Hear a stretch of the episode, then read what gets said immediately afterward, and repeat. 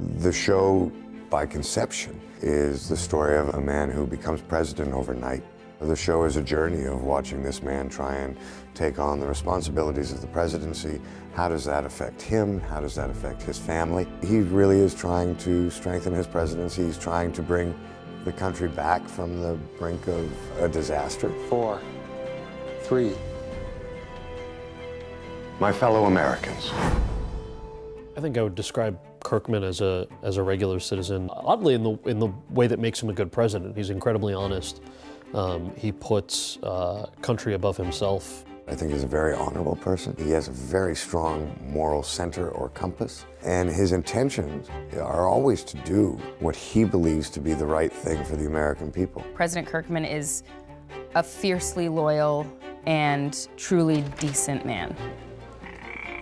Hey, Dr. Chin was just filling me in on our little friend here. He's a president that I guess the country would love to have, a, a kind heart of a man. He's incredibly resilient, can fight off a wide variety of enemies, holds his ground. It's fiercely protective of its family. And doesn't even sleep much. I think he's a perfect namesake. We thought so too, sir. Seth, why don't you get the White House photographer? You look at Kirkman and you say, this is a guy who I would love to have as a neighbor. Just beautiful. Or as a professor, uh, or as a president. Kirkman is uh, so earnest and so straight, but there's layers in it, and there's twinkle in it, and there's sadness in it, and there's strength in it. And at the same time, ruthless when it comes to, to injustice. He's grown into this kind of uh, really forceful president. You know, he was handed the sword, and the sword kind of fell to the ground, and he was like, what, I'm supposed to? Now he really wields it. Come back to me with more than 75%, and I'll launch the damn missiles myself. How much more? 25, damn it!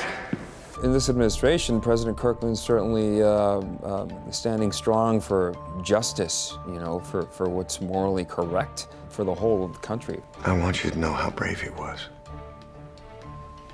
And that there are people alive today because of what your father did. That's what made him a hero. And if anyone asks you how you know that, I want you to tell them that the President of the United States told you. He's always going to try and do the right thing. It doesn't mean he'll accomplish that. And I think one of the great difficulties for any politician is what you're willing to sacrifice to ensure a victory in another area. Mr. Grandy, I wanted to thank you in person for your work and congratulate you on becoming a National Medal for the Arts recipient. Thank you, sir. But I can't accept. And it's a constant trade, and I think that that's what I find voters get very frustrated about. Uh, but it is just the necessary evil of politics. I'm sorry? I can't accept. I'm not someone you can honor. How is that? I abhor what you stand for.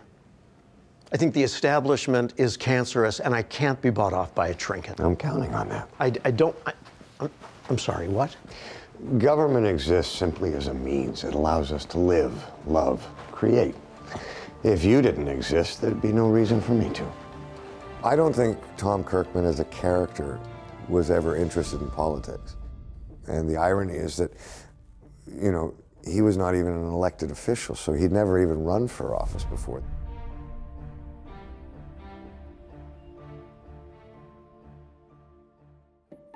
I think that Designated Survivor brings, at the end of the day, a lot of hope. The hope of a better America, the hope of, of everybody working in perfect harmony. You look at uh, everything that Kirkman says, he's trying to hold a, a divided America together on our show. Um, I think he does that well. Uh, you know, he doesn't need to be a Democrat or a Republican because he's an independent. He can kind of say to both parties, look, there's a greater good uh, that's at play here. President Lincoln prophetically cautioned, a house divided against itself cannot stand. Will we be united in the pursuit of truth and reason, or break apart because of conjecture and suspicion? Regardless of political ideology, Democrat or Republican, or independent, we're Americans first, and we have to work together to grow the economy. We have to work together to create the strong society that, that I think democracy requires. And I think that that's something that he would hope would be his legacy, that he, that he managed to not only bring the country back from this incredible disaster, but be able to make it more connected. We have weathered his challenge, but there will be others, and I will be here to meet them with you. God bless you. and God bless America.